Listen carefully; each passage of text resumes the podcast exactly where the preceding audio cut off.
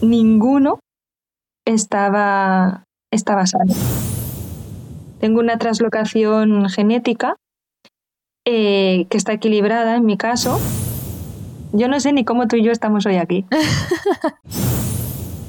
Decidí esperar a que a él se le parase el corazón solito. Son dioses, o sea, llegan y te quitan el dolor. Y ahí fue cuando tú me dijiste empuja eh, muy claramente.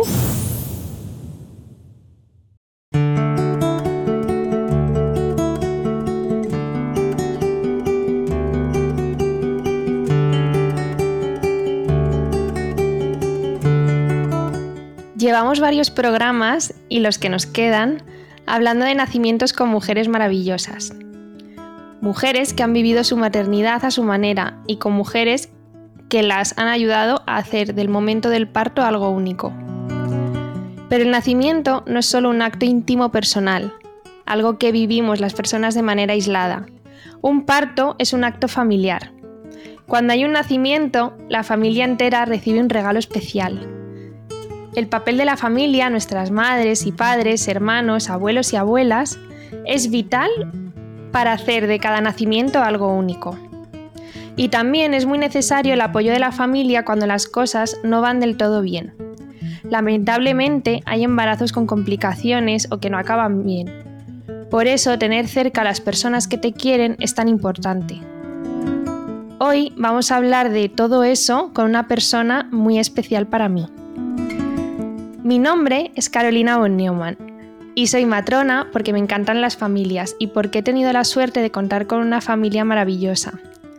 Bienvenidas a Un ratito con la matrona, tu podcast sobre embarazo, parto, posparto y maternidad. ¿Y por qué la invitada de hoy es tan especial? Pues porque hoy la persona a la que voy a entrevistar es mi hermana Vero. Venga, que empezamos.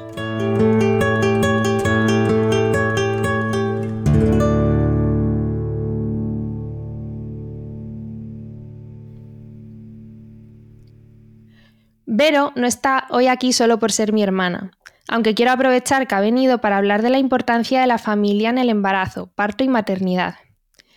Pero además, Vero ha tenido la valentía de venir aquí a contar su historia personal. Tras mucho tiempo sin saber por qué no se podía quedar embarazada, fue al final a una clínica privada, donde vieron que tenía un problema genético y le dieron un porcentaje bajísimo de éxito para conseguir un embrión sano mediante FIV. Finalmente, entre estimulaciones para extraer óvulos, se quedó embarazada de manera espontánea, aunque ese embarazo, por desgracia, no llegó a un buen término. Hoy es mamá de Lucas, que tiene 3 añitos, y de Diego, que tiene 10 meses, casi 11. Vamos a hablar hoy de la búsqueda del embarazo, de qué se siente cuando éste no llega, del papel de las clínicas privadas, y como siempre de partos, maternidades y crianza. Bienvenida a este ratito con la matrona, Beri. Hola, ¿qué tal? Hola. Aquí estamos. ¿Preparada? Más o menos. Espero estar a la altura de tus invitadas anteriores. Bueno, antes de comenzar con nuestra charla, quiero que me ayudes eh, con la sección piel con piel. Ya sabes que esta sección, eh, que en esta sección contamos con preguntas de las oyentes, porque tú has sido fiel seguidora del podcast desde el momento número uno. Eh, aunque hoy quiero, como lo estaba haciendo ahora, en este último podcast pasado, eh, quiero hacer algo contigo que empezamos en el programa anterior, que es que hagas tú de presentadora y me hagas las preguntas que quieras. Es es decir dos, ¿vale? y deciros que esto no está preparado, que aunque sea mi hermana no me ha contado, no me ha dicho que me va a preguntar, así que nada, es tu turno.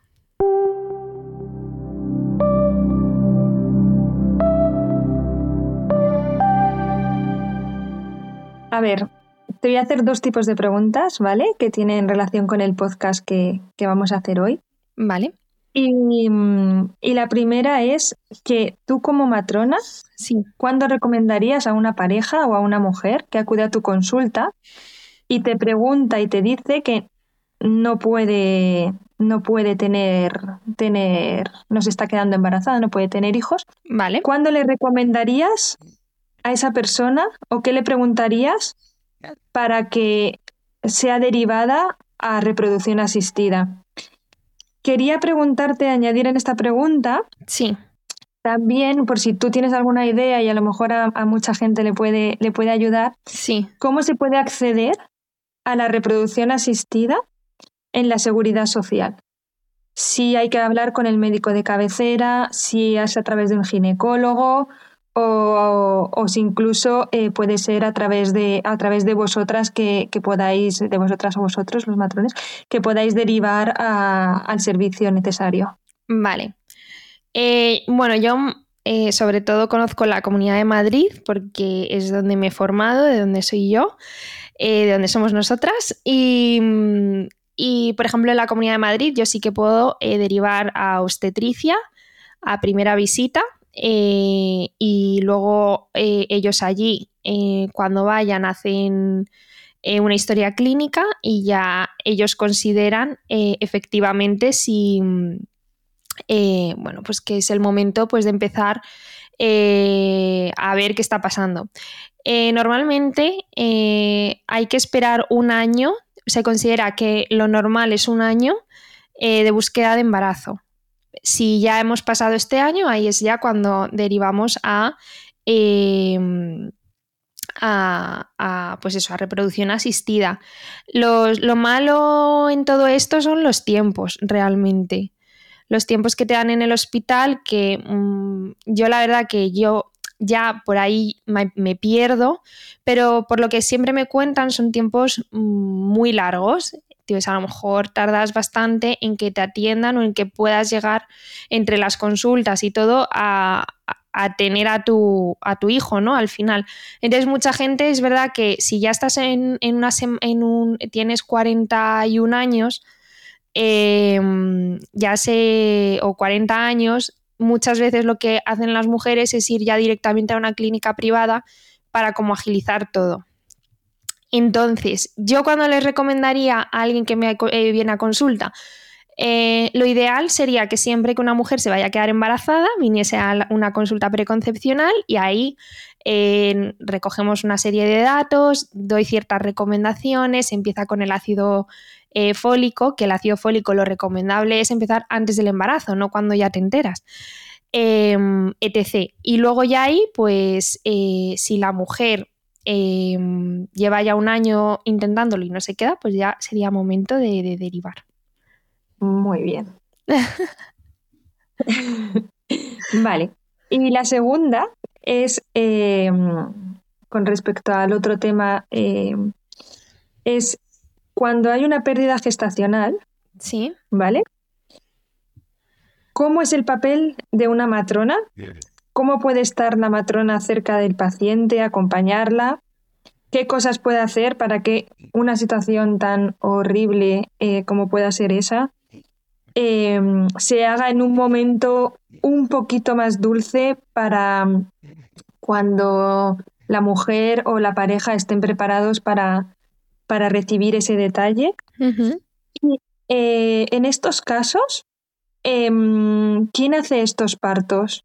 O sea, porque al final una pérdida gestacional, eh, por ejemplo, cuando, cuando yo eh, tuve a, a- a Nachete, a mi, a mi bebé, eh, fue con 21 semanas más 5 días y, y tuve, tuve que parirlo. O sea, tuve que, tuvo que, pues eso, ya era un bebé Tuvo eh, precioso Sí. tuvo que nacer, exacto. Entonces, este tipo de, este parto, yo no me acuerdo si eh, las personas que estaban conmigo en el momento de que saliese el bebé eran ginecólogos o eran matrones. Pues eh, aquí está la cosa, yo te diría un poco en tierra de nadie. Es decir, yo he atendido eh, a mamás en partos de, mm, se dice fetos cruz, es decir, bebés que no, no tienen latido. Eh, una mamá de, ellas tenía 37 semanas, su bebé, era ya un bebé bastante mayorcete. Eh, y luego otra de, no me acuerdo, pero sé que tenía menos de 20 o 25 sería o por ahí. Em, y luego también he visto a ginecólogos atender em, eh, eh, este tipo de, partos también.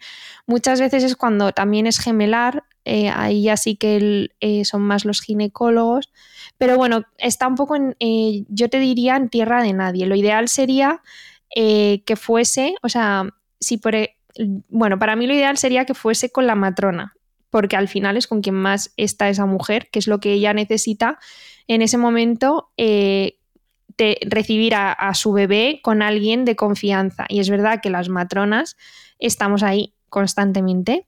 Entonces, el papel de la matrona eh, en estos casos, en el hospital, para mí es fundamental eh, que, eh, bueno, pues lo que dices, se le haga más fácil a la mujer. y bueno, sí que hay una serie de protocolos que, que, eh, bueno, y hay una serie de, frases que sabemos que se pueden decir, que ayudan, y frases que obviamente no ayudan. Eh, le hacemos saber a la mamá eh, que se pueden recoger las huellas del bebé, que cuando le. Normalmente, cuando nacen, bueno, antes de que nazcan, si les dices. Muchas madres no saben que pueden estar con su bebé después de un buen rato. Entonces, pues se lo hace saber también, que si quieren, lo, normal es que al principio la, mamá te diga que no quiere, pero porque está como en estado un poco de shock. Pero luego lo piensan muy bien y al final sí que quieren verlo y están con él y luego te lo agradecen un montón el que les hayas no insistido a mal, o sea, insistido de una manera bonita, de que les animes a que les va a venir muy bien para después eh, hacer el duelo y poderse despedir y todo eso. Entonces, bueno, pues lo que hacemos nosotras es ser muy cercanas, estar mucho con la mujer en este momento, escuchar, respetar los silencios, eh, llamar al bebé por su nombre. Eh, cuando nace el bebé, eh, lo cogemos y lo tratamos como si no como, o sea, pues como un bebé, pues como un bebé, mm, o sea, que no, no sé cómo decirlo, pero que lo intentamos tratar con mucho cariño, se lo damos a la mamá, se despiden, cuando ya se han despedido y ellos quieren, eh, pues cogemos al bebé, em, le cogemos las huellitas, cogemos el gorrito que le hemos puesto y eso lo ponemos en una cajita para que lo puedan tener de recuerdo. Entonces creo que nuestro papel aquí es muy bonito, tenemos muy en cuenta eh, todo lo emocional y, bueno, pues, pues eso, estamos ahí, tenemos, hacemos un poco de todo, de psicólogas, de... de todo eso. Pero bueno, yo creo que nuestro papel es fundamental y obviamente atender el, parto, pues también, porque al final nosotras estamos súper capacitadas para atender un parto, obviamente, y si encima pues eh, la mujer ya nos conoce y es una situación difícil, pues eh, más aún. Así que eso. Y luego el, papel de la matrona en el centro de salud creo que tiene mucho que avanzar en el sentido de que, eh, bueno, em, no, hay, no suele haber grupos de duelo eh, y luego no se, no se hace una consulta en una mujer por un, por un duelo, ¿no? Por, una pérdida. Parece que, eh, bueno, si es por ejemplo una, yo me imagino, ¿eh? no, no, se me ha dado el caso, pero si es una pérdida en la que ha sido ya bastante a término, ahí al final pues, pues sí que a lo mejor hay una visita posparto, pero a lo mejor en una mujer que lo ha perdido en una semana 18 no la hay y realmente tiene el mismo derecho. Mm, entonces, bueno, sí que ahí tenemos que, mejorar mucho y, ponerlo como algo básico. Muy bien. Sí, porque al final no deja de ser un parto también para muchas mujeres. Claro. Es eso, aunque sea en la semana 21 o en la semana 37, al final eh, ha sido un parto igual. Un bebé muy más pequeñito, pero, pero un bebé claro. de 21 semanas o de 18, así que... Más, que, nada, porque en las consultas eh, no solo eh, valoramos lo físico, ¿no?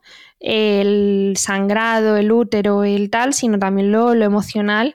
Y a mí me encanta preguntar a las mujeres cuando vienen a una consulta postparto cómo han vivido el parto, que me cuenten si les ha quedado alguna sensación rara. Entonces creo que, que pues una mujer que también ha tenido una pérdida pues se merece este tipo de consultas. Así que nada, bueno, como veis, el tema de hoy es un poco durillo, pero, pero vamos con la entrevista.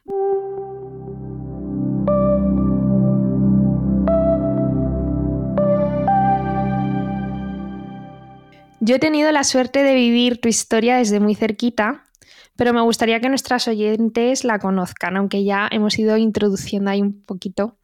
Eh, por empezar por el principio, eh, ¿cómo fue la decisión de ser mamá y qué pasó cuando descubriste que no podías quedarte embarazada? ¿Qué se siente cuando eh, no quieres que te llegue la menstruación y finalmente llega? A ver, bueno, la decisión de, de ser mamá pues fue una decisión de pareja. Rubén y yo ya estábamos casados y creímos que era el momento de, de tener bebés, de formar una familia y, y nada, eh, pues ahí, ahí estábamos. Y, mm, y luego, pues bueno, el momento en el que en el que no, no te viene la... Bueno, eh, siempre que empiezas a buscar un embarazo, pues lo buscas con mucha emoción, con muchas ganas. Eh, al final, pues que no te llegue, no llegue en el primer momento o en el primer intento, ni en el segundo, ni en el tercero, pues no pasa nada, pero el problema llega cuando se va prolongando en el tiempo. Y, te vas dando cuenta de que, de que realmente no, no, no, llega y, que tú cuando quieres notar cosas especiales, que no tienes por qué notar nada, no, no notas absolutamente nada, notas todo igual, eh, como otros meses, y al final, pues, eh, pues eso acaba, acaba viniendo, acaba viniendo la, la regla. Y es un momento un poco, te sientes como un poco triste, un poco frustrada, ¿no? Porque muchas veces puedes pensar que puede ser qué, he hecho, qué no he hecho, cómo lo he hecho, cómo no lo he hecho. Son momentos en los que, pues, pues eso, de siempre es muy hormonal tener la regla. Entonces, eh, uno cuando las hormonas están en juego, pues muchas veces eh, los sentimientos pues son un poco eh, de aquella manera, ¿no?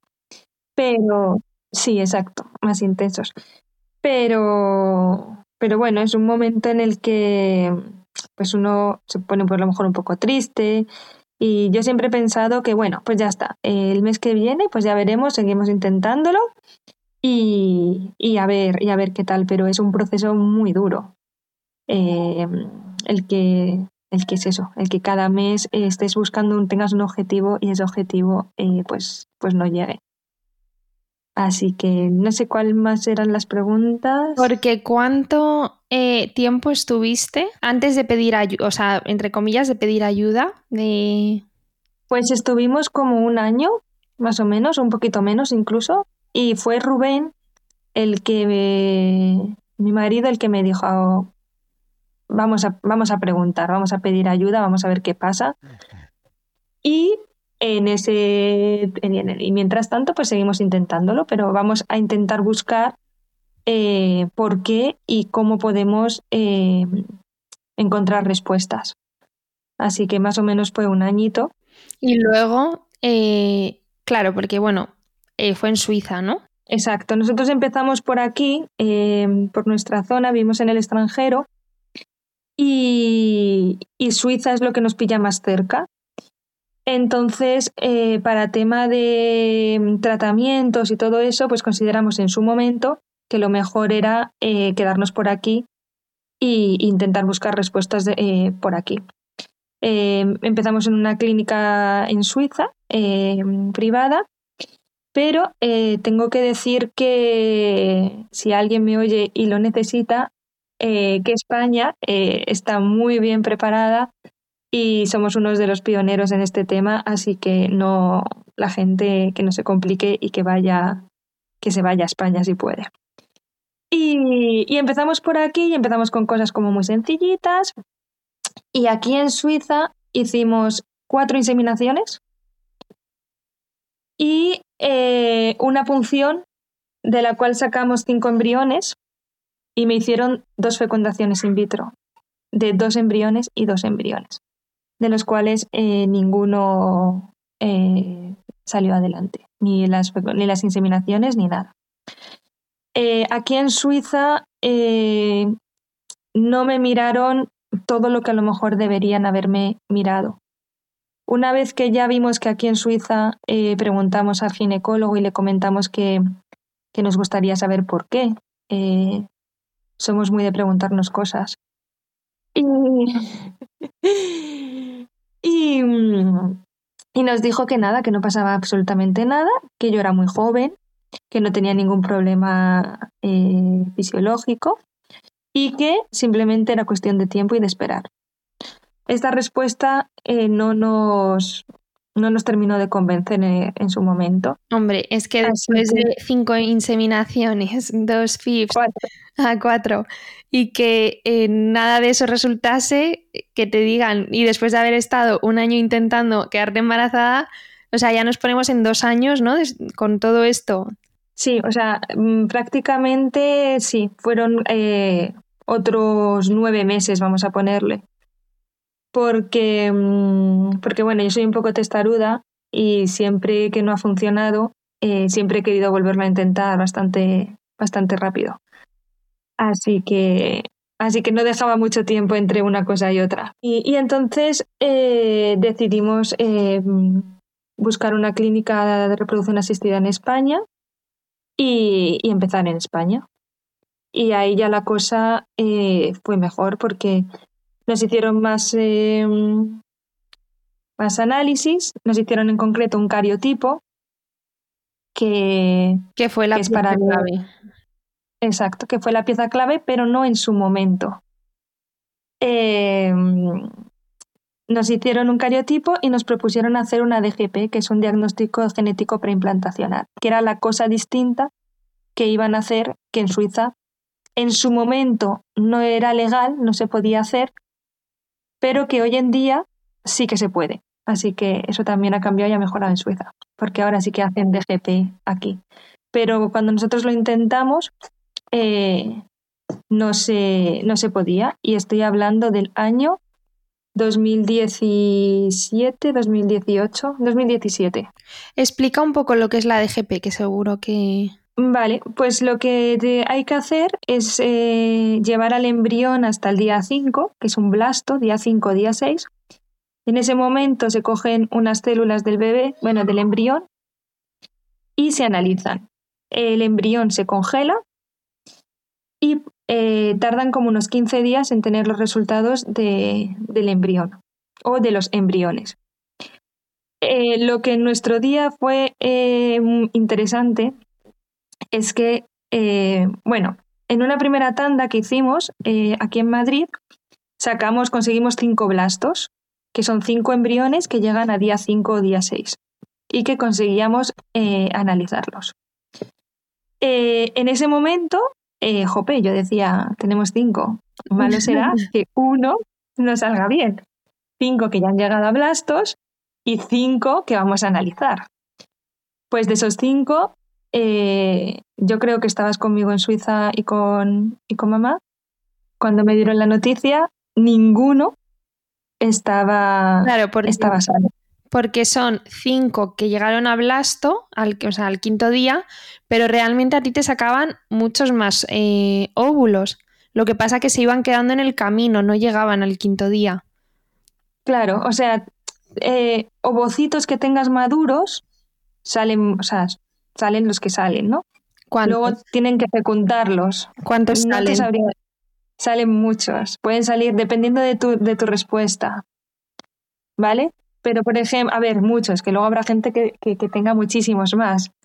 Pero yo a lo mejor, o sea, nosotros a lo mejor en cada una sacábamos 15, 17. ¿Vale? Vale. De esos, tienen que fecundarlos. No todos se fecundan correctamente y luego de los que están fecundados tienen que llegar hasta los hasta blastos. Hasta, el quinto día. Hasta el quinto día. Y, y obviamente creo que que lleguen a blastos eh, esto tendríamos que tener aquí a Rubén, esto no me lo he preparado. Eh, eh, bueno, no voy a decir un porcentaje porque me voy a quedar mal luego cuando Rubén me escuche. Pero. pero. Pero suelen llegar como la mitad, ¿vale? Entre un 60 y un 50%, yo creo, más o menos. O sea, nos llegaban siempre como la mitad de los que se habían fecundado. Así que. Así que eso. Y entonces, ya tenía hecho el cariotipo, pero cuando nos salieron los cinco que estaban mal, ahí fue cuando la clínica en Madrid, que se podía haber también dado cuenta antes, se dio cuenta de que mi cariotipo estaba alterado. Tengo una translocación genética eh, que está equilibrada en mi caso. Bueno, en el nuestro. en el nuestro. Porque yo, gracias a mi hermana, también sé que tengo lo mismo y entonces yo ya parto de la, o sea, con ventaja, yo ya sé directamente lo que, lo que hay que hacer. Mi hermana me ha hecho el camino. El caso es que al estar equilibrada no tenemos ningún problema, aunque a veces parezca que sí. Em, simplemente es que al juntarse con eh, la otra parte genética, la de nuestros maridos o nuestras parejas, pues se puede alterar, no se, no se junta como debe y se puede alterar. Entonces se dieron cuenta de que los cinco embriones tenían la misma alteración genética. Y ahí fue cuando fueron a buscar y dijeron, anda, si es la misma alteración genética desequilibrada que tiene Verónica. Así que ahí. Y entonces ahí, ¿qué te dijeron en esa llamada en la que estábamos mamá y yo contigo? Pues nada, me dijeron que eh, tenía un 11% de probabilidades de quedarme embarazada. Y y, nada, yo al principio ahí me lo tomé un poco, bueno, estaba dispuesta a hacer ovodonación. Digo, bueno, pues nada, si el problema soy yo, hago una ovodonación y ya está, porque es verdad que yo quería ser mamá, pero quería estar embarazada. No sé, eh, porque también podía adoptar o había otras, otras formas, ¿no? Pero en ese momento era como que yo quería tener un bebé, pero quería estar, embarazada. Además es que los embarazos siempre los has disfrutado a tope.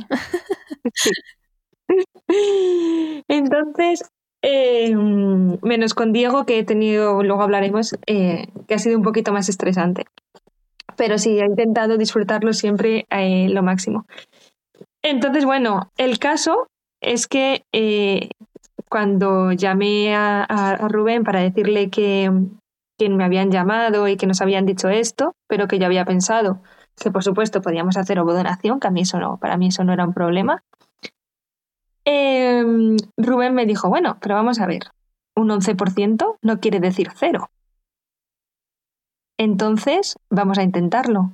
Y si vemos que no funciona, ya veremos otras opciones. Claro, pero a ti te dijeron un 11%, si no recuerdo mal, era un 11% con los eh, embriones, o sea, de los embriones que llegaban a blasto, un 11% podía ser sano o que estuviese compensado de manera correcta, es decir, como nosotras, que también estuviese sano. Pero claro, si tú a lo mejor tenías 5 que llegaban a, a blasto, realmente es un porcentaje, claro, muy bajo. Porque no es que sea un 11% de quedarte embarazada, ¿sabes? O sea, es un 11% de los 5 que llegan a hablar, o sea, que me refiero. Sí, que la cosa... Yo no sé ni cómo tú y yo estamos hoy aquí. Total. Y pues, pues porque somos las mejores. No, y además yo siempre digo, yo, yo estoy compensada y soy rubia y de ojos azules. O sea, como todo lo, lo, lo más improbable, pues aquí estoy yo, ¿no? Y nada, así que nos pusimos, eh, lo comentamos en la clínica. Eh, Rubén es bastante de números. Rubén es tenía físico. es físico y tenía sus estadísticas y sus estudios, sus papers y todo. O sea, todo lo que se podía mirar, leer y estudiar, eh, él se lo estudiaba. Entonces me propusieron hacer, me dijeron que les parecía muy bien y hacer estimulaciones. Esto me lo dijeron en noviembre. Y en diciembre empecé con las estimulaciones para conseguir embriones sanos. Eh, lo que iba a decir antes es que las DGP suelen ser caras, pero en esta clínica nos dijeron, cuando propusimos, vamos a intentarlo, vamos a buscar, que la DGP valía lo mismo si analizábamos un embrión como si analizábamos más embriones. Daba igual el número de embriones que si hacíamos un análisis, ese análisis costaba lo mismo. Claro, esto nos lo propusieron pero no conocían a Rubén. ni, conocían quizá eh, mi resistencia o la fortaleza que, podía, que podía, podíamos tener los dos. Así que dijimos, ok, y empezamos en diciembre y me hicieron dos estimulaciones en un mismo ciclo. Eh, esto quiere decir que tanto en fase folicular como en fase lútea, creo que se dice, corrígeme, eh, me hicieron una punción, lo cual estuve hiperestimulada. Estaba muy estimulada, pasamos unas navidades muy hormonadas. Y ahí conseguimos embriones sanos. Tuve que esperar un mes, no, un poco más, para volver a hacer, porque ahí conseguimos un número de embriones. Pero a Rubén no le parecieron suficientes. Decía que con ese número de embriones el porcentaje era bajísimo. Entonces, que no lo íbamos a analizar y que lo íbamos a volver a intentar haciendo otra vez estimulaciones. Las siguientes estimulaciones fueron en abril, marzo-abril, y conseguimos otro tanto de embriones. En total, con las cuatro estimulaciones que me hicieron también fase lútea y fase folicular, conseguimos 30 embriones que llevamos a analizar en la DGP. Eh, en la clínica alucinaron y nos quisieron hacer un poco nos dijeron que, bueno, que claro, que eso llevaba un suplemento económico. Y aquí Rubén dijo que, que no, que a nosotros nos habían dicho que analizásemos uno o analizásemos 30, pues que el precio era el mismo. Así que bueno, al final ahí quedó la cosa, analizaron nuestros 30 embriones y, y nos dijeron eh, que teníamos tres embriones sanos. entonces, 3 de 30. El 10%. Entonces, pues, pues estábamos súper contentos con nuestros tres embriones sanos. O sea, ya eran tres embriones que podían tener, estar sanos completamente o podían tener eh, la translocación genética equilibrada como la tenemos tú y yo. Entonces fue cuando por sorpresa, ¿no? Totalmente sin esperarlo, hay un mes que de repente, justo después, después de, de esta hiperestimulación, por así decirlo, no te llega la regla y te haces el test, un test de embarazo, porque tú intuyes de repente que puedes estar embarazada y sale positivo. Y finalmente, cuéntanos cómo, cómo fue. Pues exactamente, nos dieron la noticia, o sea, yo en abril hice las estimulaciones, en mayo me dieron la noticia de los tres embriones, en mayo me quedo embarazada de forma espontánea. Eh, me quedé embarazada en mayo, pero yo no, yo no lo supe hasta, bueno, en mayo la, fecha de la última regla, como sabes. El caso es que fue en junio o a finales de junio, o incluso primeros de julio, porque fue a finales de mayo. Bueno, no me acuerdo muy bien ahora exactamente. Eh, no me venía la regla y suelo ser bastante regular. Entonces esperé dos semanas y ya no me venía. Yo no notaba nada, como yo creía que tenías que notar maripositas o algo, no notaba absolutamente nada, pero a mí no me bajaba la regla. Entonces eh, estaba en Múnich con la, con la familia de Rubén y entonces eh, ese día por la mañana me desperté y le dije a Rubén, voy a ir a la farmacia a comprarme un test de embarazo. ¿Me acompañas? Y Rubén obviamente me trató como una loca. Me dijo que no. que no me acompañaba. Así que, así que nada, eh, salí, de, salí de la habitación, le dije, bueno, pues yo voy a ir. Salí de la habitación y estaba, estaba la madre de Rubén, estaba Nieves, y se lo comenté. Le dije que iba a ir a porque, digo, pues, me va a ver salir, va a pensar, ¿dónde va esta chica? Y le dije que iba a ir a la farmacia y, le dije la verdad, que iba a ir a comprar un test de embarazo. Así que, claro, primero ir a una farmacia en Alemania cuando no sé nada de alemán ya fue todo un reto para mí.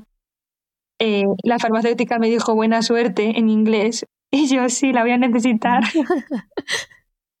porque no puedo quedarme embarazada, pero yo lo voy a intentar. Y al volver a casa, claro, eh, entre Rubén, que había, debía pensar, esta chica está un poco loca. Después de todo lo que llevamos, que ahora cojáis a un embarazo. Tal cual. Y su mami, que también debía de pensar, a ver, pues nada, yo allí que me hice el test y salió positivo. Así que muy contenta. ¿Y qué sentiste? Eh, fue una emoción. Bueno, o sea, es una cosa cuando llevas tanto tiempo esperándolo, soñándolo, deseándolo y que de repente llegue así como si nada, es una cosa como algo alucinante. Así que, así que nada, al día siguiente de repetir el test, porque por si acaso, pero yo ese día ya, ya os llamé a todo el mundo. O sea, yo ya estaba embarazada. O sea, a mí ya me había salido un test en el que ya estaba embarazada. Así que ya me daba igual todo. O sea, me daba igual que fuese bien, que fuese. O sea, yo ya estaba embarazada. Que para mí eso también era muy importante porque yo decía, vale, ¿Y si luego, a pesar de que todos los embriones sean, o sea, los embriones que me implanten ahora sean sanos, yo tengo otro problema que también puede pasar y no pueda quedarme embarazada? Pero no, o sea, yo ya podía quedarme embarazada. Así que te, os llamé a vosotras, llamé a papá y a mamá, llamé a la abuela, eh, llamé a todo el mundo. Me acuerdo que cuando volvía de Múnich a Ginebra, eh, nos cancelaron el vuelo, nos tuvimos que quedar más en, Suiza. Y yo llamé a, una amiga mía, Alejandra, para contárselo. O sea, yo estaba emocionadísima. O sea, yo ya era, pues eso, estaba embarazada. Así que con muchísima emoción, que te salga un test positivo cuando no es por fecundación in vitro, es muy emocionante. Así que, así que, así que nada. Así que ahí empezamos otro, otro periplo. ¿Y qué pasó cuando llegó la, la ecografía del primer trimestre? Pues em, ya eh, antes, un poquito antes, que esto Rubén siempre me lo dice, eh, fui a la clínica de fertilidad y porque había comentado y me hicieron un test de un análisis de sangre, que ahora no sé cómo se llama, Carol, que te pueden mirar eh, las malformaciones, te miran la trisomía 33, o sea, es uno que es no invasivo, que es por sangre y me recomendaron hacerlo, eh, lo cual ahí no sale mi, mi problema genético, pero bueno, me recomendaron hacerlo, sí que lo hice. Y cuando fui a la clínica de fertilidad, que fueron quienes nos, nos hicieron el análisis en España, me, me dijo la chica, la, ginecóloga, que es muy, muy simpática, me dijo que, que, me podía hacer una, una ecografía si quería y lo veíamos. Y ahí ella se dio cuenta de que tenía un pliegue nucal un poco, era en la semana 10, un poquito más tarde, que tenía el pliegue nucal un poco aumentado. Yo a esto no le di ninguna, bueno, no es que no le diese importancia, no quería darle importancia. Fui a esta ecografía con mamá, Rubén estaba aquí en Ginebra y, y cuando yo llamé a Rubén para contárselo, Rubén siempre lo recuerda ahí como un poco, hmm, ¿qué pasó? Entonces fue él el que me convenció para coger eh, cita con un ginecólogo que nos habían recomendado en la clínica que hacía eh, biopsia corial por si eh, creíamos necesario hacerla para ver el cariotipo del bebé. Entonces, bueno, le dije a Rubén que vale, que me parecía, que me parecía bien, que yo con tal de ver a mi bebé, pues iba donde hiciese falta con tal de otra ecografía. Y fue en esa ecografía, que fue la de las 12 semanas, eh, donde me dijeron que, que el bebé eh, pues tenía mucho líquido eh, y que no, que no era viable en la semana 12. Así que ahí fue un poco, un poco duro.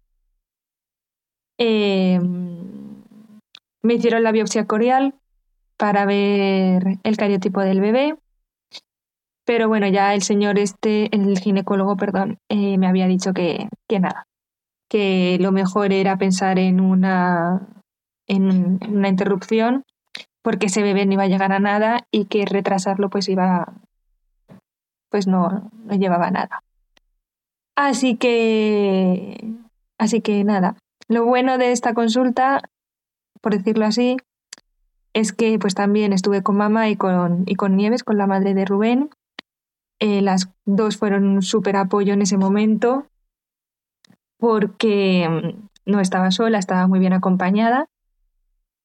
Y, y nada, lo peor de todo, claro, era contárselo a Rubén, que estaba aquí trabajando en Ginebra. Entonces, eh, ese momento sí que fue un poco duro, ¿no? Porque tener que decirle a tu pareja que la cosa no va bien y que te han dicho eso, estando tan lejos, sin poder abrazarle ni, ni decírselo a la cara, pues sí que es un poco, un poco triste. Pero bueno, ahí, ahí quedó. Y Rubén volvió a sacar la fortaleza de mirar también un poco las cosas eh, desde otro punto de vista y decidimos pedir una segunda opinión. O sea, el no ya lo teníamos, ya sabíamos que a lo mejor ese bebé pues no podía eh, salir adelante, pero eh, pues bueno, tener una segunda opinión siempre nos iba a dejar más tranquilos y a ver qué, qué le pasaba realmente a este bebé. ¿Y qué pasó en esa segunda opinión? Pues mira, eh, maravilloso el ginecólogo que nos atendió en el 12 de octubre. Eh, fuimos a, a, fisiopatología fetal. Sí. O a patología fetal. Y, nada, decir que en el 12 tienen un. Vamos, son geniales en esto. Cada vez que iba, eh, me, las ecografías duraban una hora, hora y media. O sea, nos miraban súper bien. Una cosa eh, porque claro, o sea, era un bebé muy pequeño, pero que tenía pues sus cositas, obviamente, como nos había dicho el otro, el otro médico. Pero en este caso lo que vieron es que tenía una, una malformación en el corazón, podía ser una coartación de, aorta, y que eso, eh, si el bebé llegaba a nacer y él se quedaba en solo eso, eh, pues eh, se podía operar cuando, cuando naciese. Claro. Entonces, pues ahí seguimos. un poquito? Sí, o sea, yo decidí tomarme eh, ese embarazo como el embarazo. O sea, lo disfruté y lo viví al 100%.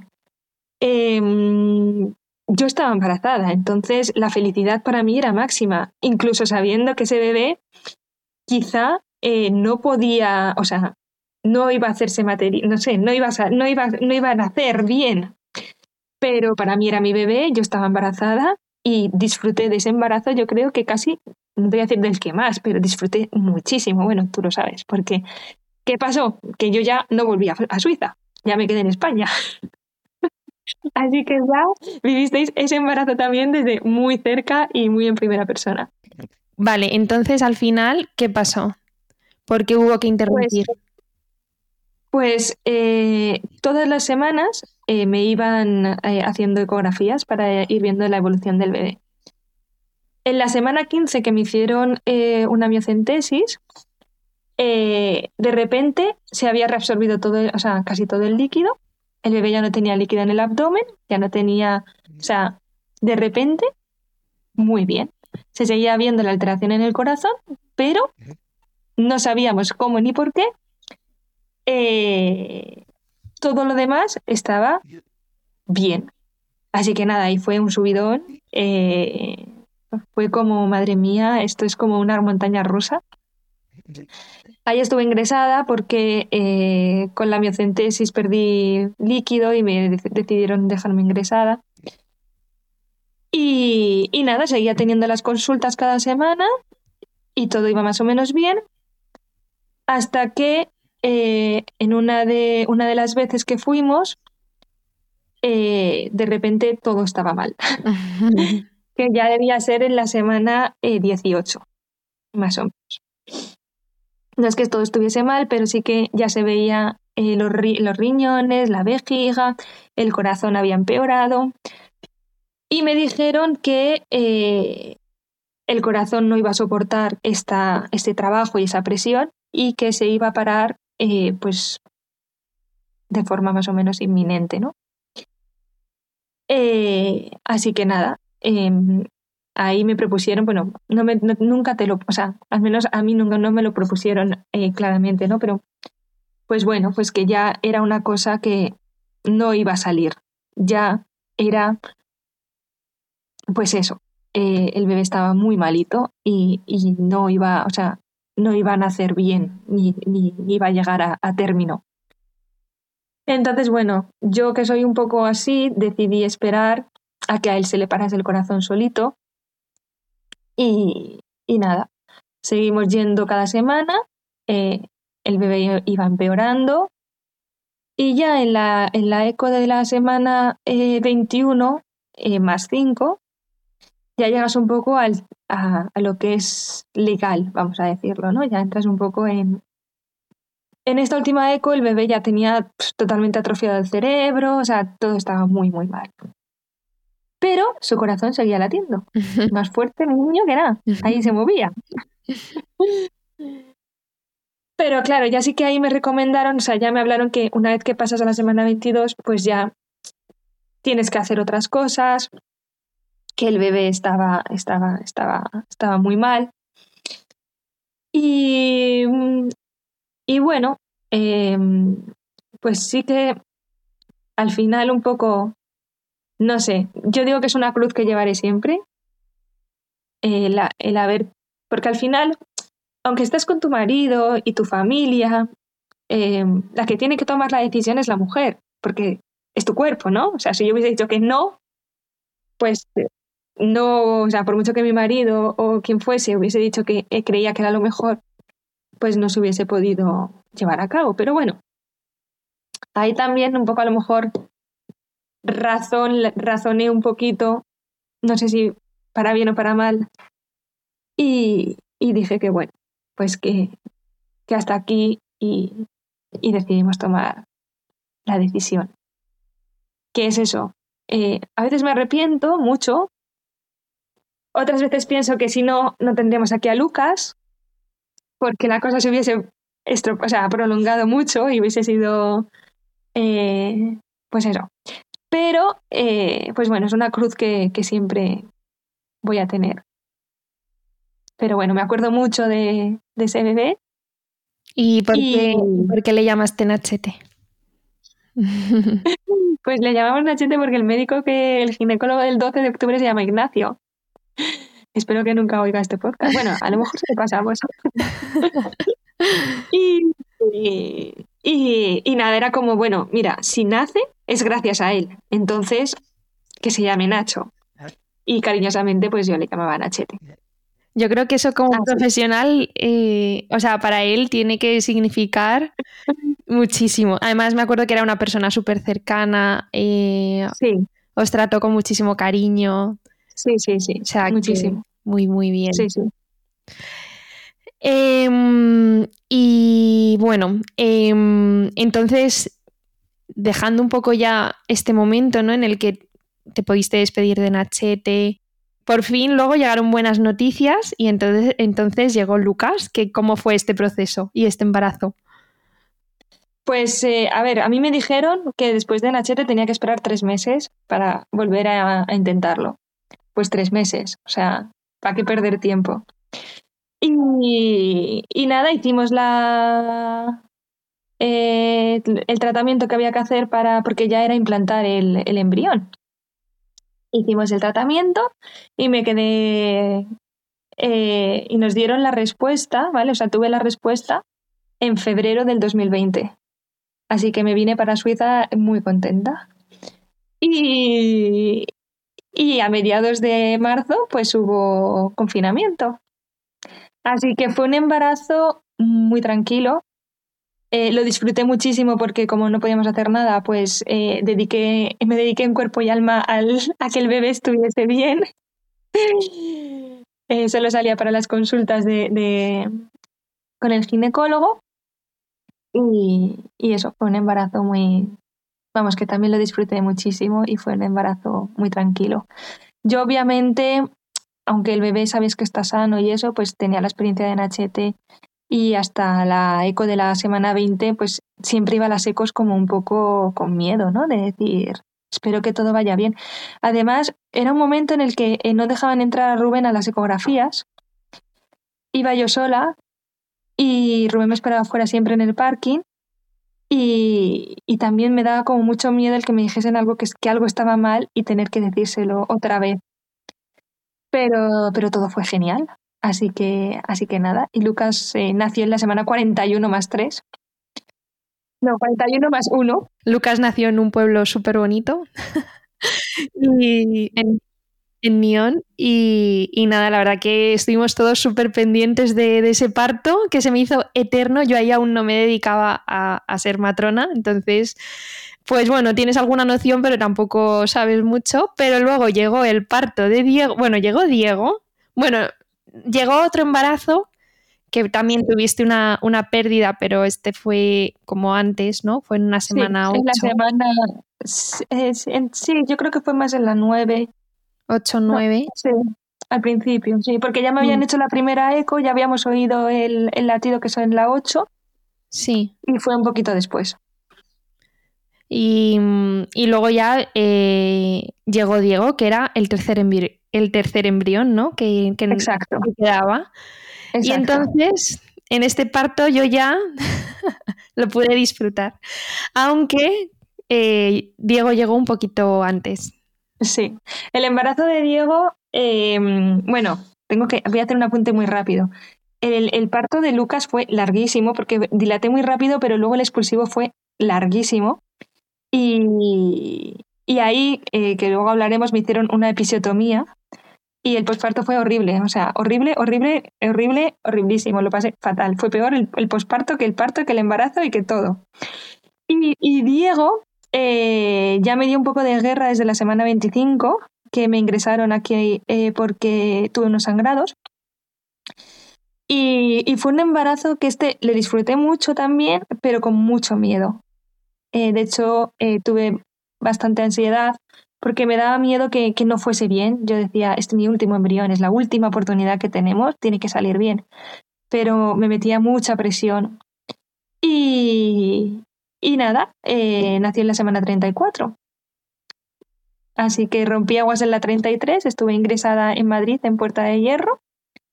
Y, y en la semana 34 pues decidió, decidió venir. Y, y nada, fue un parto muy bonito.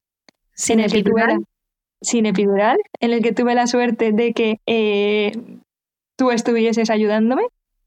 Y, y, nada, recuerdo ese momento porque por la mañana de ese día yo le había dicho a mi hermana, le había dicho a Carol que, que tenía contracciones ya que empezaban a doler un poquito, pero que eran soportables y que no eran eh, muy, muy seguidas. Entonces ella me dijo, bueno, Vero, es tu segundo bebé, ¿vale? Si por algún casual no te da tiempo a pedir la epidural, y yo la decía, vamos a ver, malo será, Carol, malo será que estando en el hospital ya no pueda pedir la epidural. O sea, malísimo. Pues no pude pedirla porque eh, tuve unos rangos de infección más altos de lo normal y entonces era, era peligroso. Así que cuando me dijeron, vinieron los anestesistas a decirme que no podía eh, ponerme la epidural, llamé a mi hermana Carol y le dije, Carol, vale, ¿qué es lo que tenía que hacer? Que no te he dejado que me explicases esta mañana. Ya. Así Porque que- tú obviamente es que ni te, plante ni te planteabas, obviamente, un parto sin epidural. A ver, es verdad que esto hay que pensarlo antes, pero, pero bueno, siempre está esa posibilidad. O sea, no me lo planteaba porque el de Lucas fue también provocado. Y eh, lo pasé tan mal al principio porque eh, la matrona no me hacía mucho caso y yo le decía que tenía contracciones muy seguidas y que no me daba tiempo a relajarme. Entonces, todo el rato era un dolor intenso, todo el rato. Ujú. Eh, la tripa súper dura y, y me dijo, bueno, es que el parto tiene que esto, eh, esto duele. Y yo, sí, muy bien que duela, pero me está doliendo demasiado. Entonces la- lo pasé fatal. De hecho, llegaba como a perder la, o sea, como a, a marearme del dolor. Y ahí ya me pusieron monitores y ya cuando la matrona se dio cuenta de que las contracciones no bajaban, eh, Claro. Me cambió la medicación y llamó al anestesista. Y cuando vino el anestesista fue como un ángel. O sea, eso es maravilloso. Eso me da mucha rabia. A los anestesistas siempre les veis ahí como, como dioses y es como, perdona, la que está aquí dioses. contigo todo el rato, ¿de qué vas? Son dioses. O sea, llegan y te quitan el dolor, un dolor insoportable. Es como, madre mía, ¿por qué estaba yo sufriendo tanto? O sea, me daban ganas de darle un beso al Señor, en plan, por favor, ven aquí. Así que claro, yo tengo, tenía esa experiencia en mi cabeza. Entonces, que te digan, no vas a poder, es como... Pero aquí tengo que apuntar que las matronas, no es que queramos que paséis dolor, pero si os ponéis la epidural en un, en un momento de dilatación avanzado, eh, hay menos riesgo de que se pare la dilatación, o sea, de que, bueno, es de que, de que todo se pare, ¿no? Por así decirlo, al final intervienes más y tienes que hacer más cosas para poner a esa mujer de parto. Si tú te pones la epidural en un momento avanzado, mm, va todo mucho mejor. Entonces, no es que quiera, es que miramos por vosotras.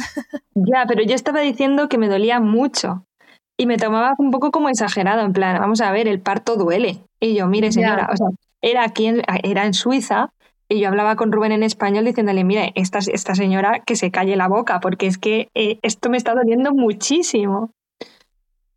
Así que nada, el parto de Diego, eh, la verdad es que eh, he aprendido que con esto es mucho de cabeza. Cuando me dijeron que no podía ponerme la epidural y que yo te llamé y nos dieron permiso para que vinieses. Bueno, antes de que, antes de que nos dijesen que podías venir, eh, tú me enseñaste eh, cómo respirar y eso por teléfono. Ya nos dijeron que podías venirte. Para mí eso fue lo mejor. A las 2 de la mañana yo ahí cogiendo el coche. Tal cual.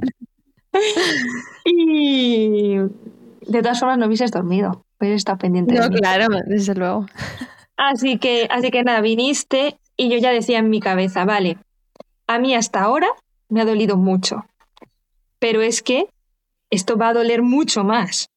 Entonces, tengo que mentalizarme, respirar, hacer lo que me digan y que esto salga lo mejor posible, porque no me pueden poner la epidural. Así que nada, ¿me mm. porté bien o no? Te portaste muy bien, pero ¿tú crees que duele más? ¿O que es un momento súper intenso, pero que pasa rapidísimo? Y que no es tanto como a lo mejor nos podemos llegar a imaginar. Mira, no sé. O ya tu cerebro ya lo ha borrado. No, no, o sea, a ver, las, contracciones eh, me dolían mucho, o sea, me dolían, pero con la respiración y con lo que tú me ibas diciendo, yo creo que eh, aprendí a, soportarlas mejor de lo que... Yo creo que cuando estamos solas o cuando no tenemos a alguien de confianza al lado, que no nos dé confianza, eh, nos dejamos llevar un poco por el miedo, porque claro. te está doliendo y no sabes cuánto tiempo va a durar ese dolor.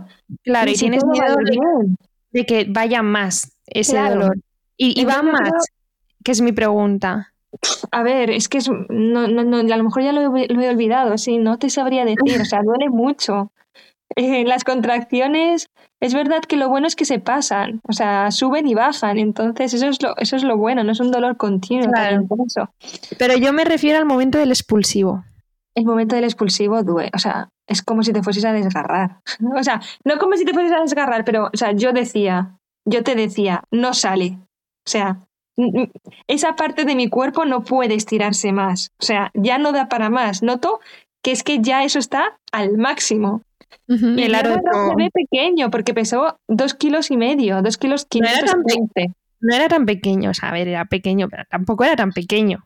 Es que Lucas nació con 3 kilos 800, 780. O sea, claro, yo vi a Lucas y Lucas ya era un niño casi. Pero Diego era, era todo pequeño.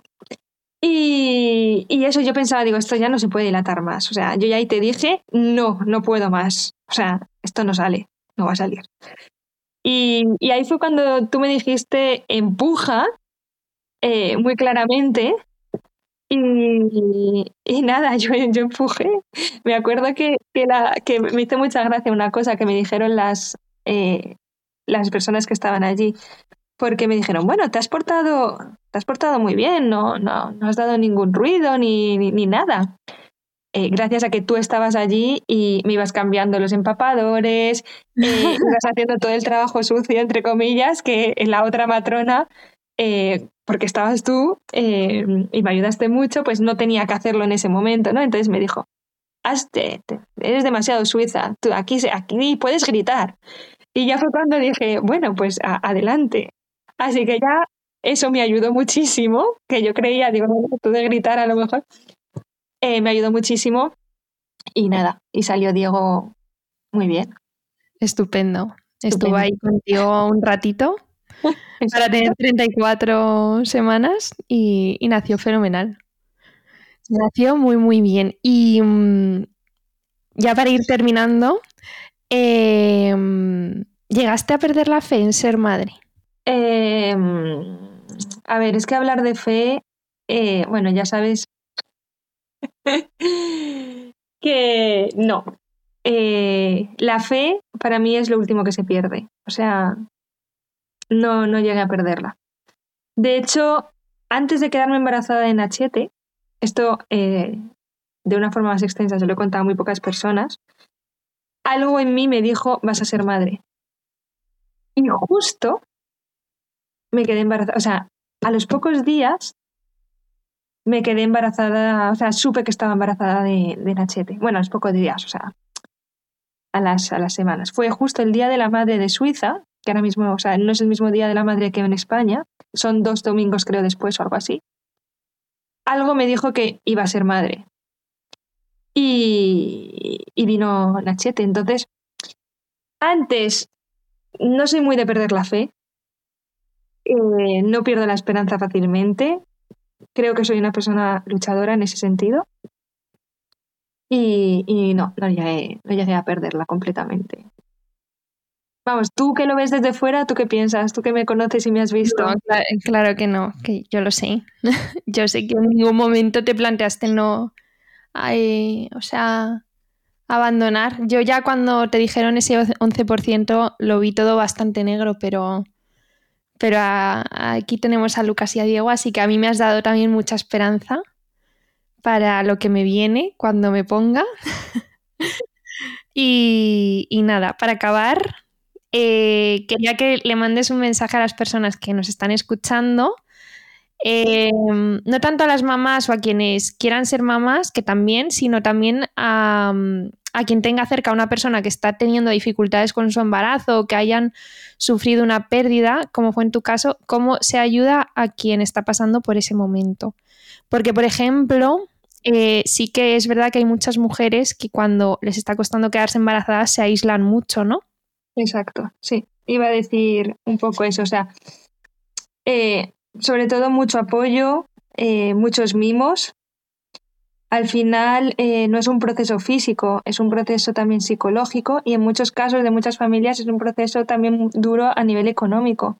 O sea, cuando por la seguridad social eh, no, tienes la respuesta cuando tú la quieres tener o, no buscan tanto como en otros sitios, em, el tener que ir a una clínica privada y tener que hacer todos estos tratamientos es mucho dinero. O sea, es un, económicamente...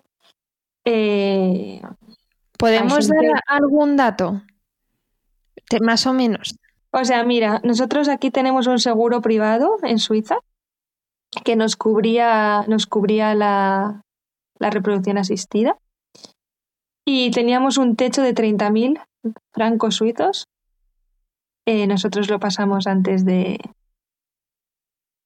antes de que llegase Lucas.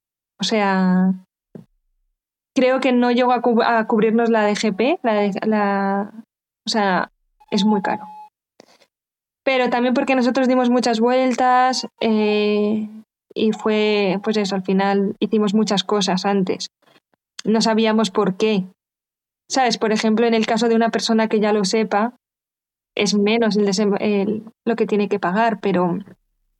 Claro, pero generalmente la gente da muchas vueltas. O sea, no a lo mejor, o sea, yo por ejemplo ya voy a ir a tiro hecho, pero la gente suele dar muchas vueltas. Entonces... O sea, son procesos caros y las pruebas son caras. Y... Yo, me acuerdo que una vez que estabas en la clínica privada, escuchaste a una mamá llorar, ¿no? Me acuerdo como que me contaste que, eso, que estaban agobiados porque, porque no podían seguir. Sí, luego es muy importante, que yo esto siempre lo digo, es que la pareja reme hacia el mismo lado.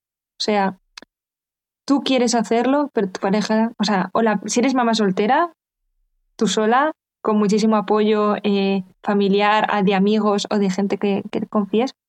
Pero si lo haces en pareja, tienes que estar, eh, pues tienes que remar hacia el mismo lado. O sea, que tú quieres intentarlo otra vez y que tu pareja quiera intentarlo contigo, que no vayas sola en ese proceso.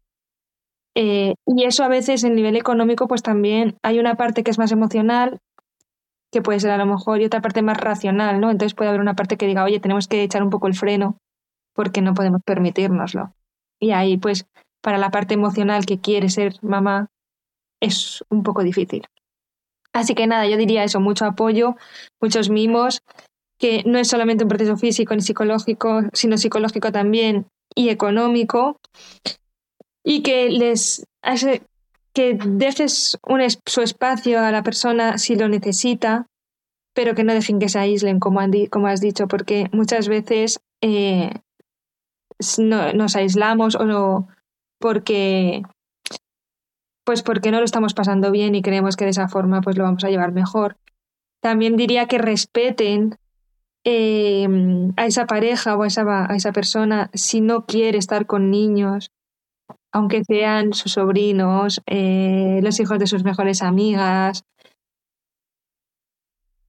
pero que, pero que, que, lo respeten y que a lo mejor pues estas personas tampoco quieren estar con embarazadas porque, porque no, no, no, quieren, no quieren ver otra gente que ha conseguido lo que ellos no consiguen. Pero sobre todo, que no le ocultes un embarazo a una persona que está buscando quedarse embarazada porque creas que eso le va, le va a ayudar. No le va a ayudar el saber eh, o el no saber que tú estás embarazada. Le va a ayudar que se lo cuentes de una forma eh, respetuosa y de una forma eh, con cariño. Al principio se lo puede tomar mal, pero si es tu amiga y te quiere, o tu familia y te quiere, se va a alegrar muchísimo por ti. A, lo mejor no en ese momento que se lo dices, pero a la larga se va a alegrar. Así que Así que eso.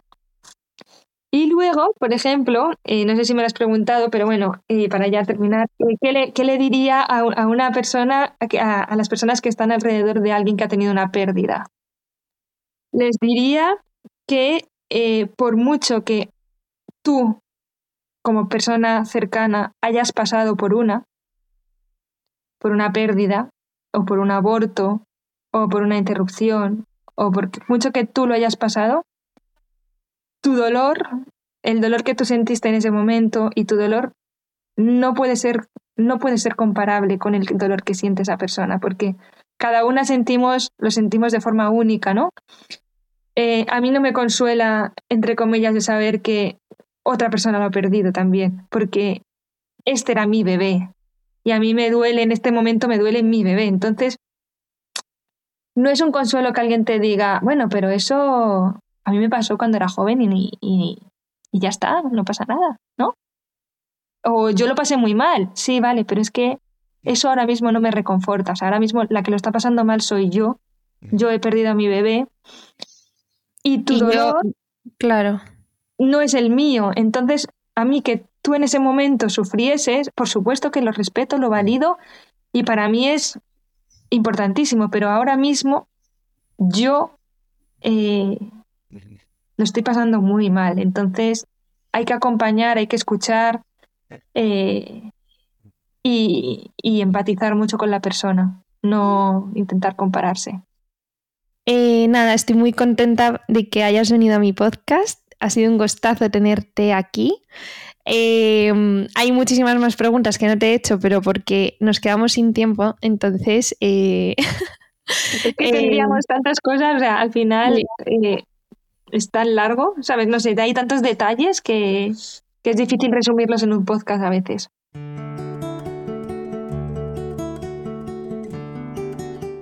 Aquí acabamos este episodio tan especial.